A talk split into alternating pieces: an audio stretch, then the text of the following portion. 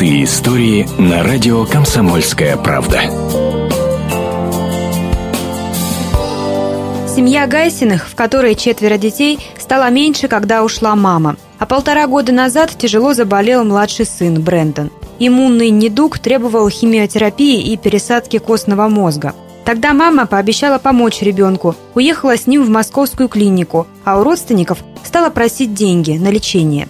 Отец, чтобы спасти ребенка, продал единственную собственность – квартиру в Кемерово. Но все средства пошли вовсе не на лечение. Деньги, которые должны были пойти на лечение, она ходила по ресторанам. То есть это уже та знакомая, которая с ней ходила, подтвердила, да, мы ходили. Золото у нее куча там появилось.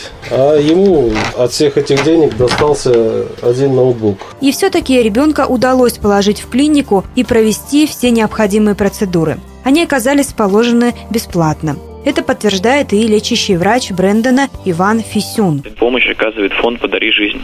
Когда он находился у меня в отделении, он не получал какие-то дорогостоящие препараты за счет родителей. Это точно не требовалось. Сейчас врачи ждут, когда иммунитет парня начнет работать. А дети надеются, что их мать раскается. Пока же мальчика и его семью поддерживает благотворительный фонд «Защити жизнь». А новосибирский парапланерист, чтобы подарить ребенку хоть толику прекрасных ощущений, устроил для него прогулку на высоте птичьего полета. Теперь у 16-летнего Брэндона созрела очередная мечта – прыгнуть с парашютом. Катерина Перемыкина, «Комсомольская правда», Новосибирск.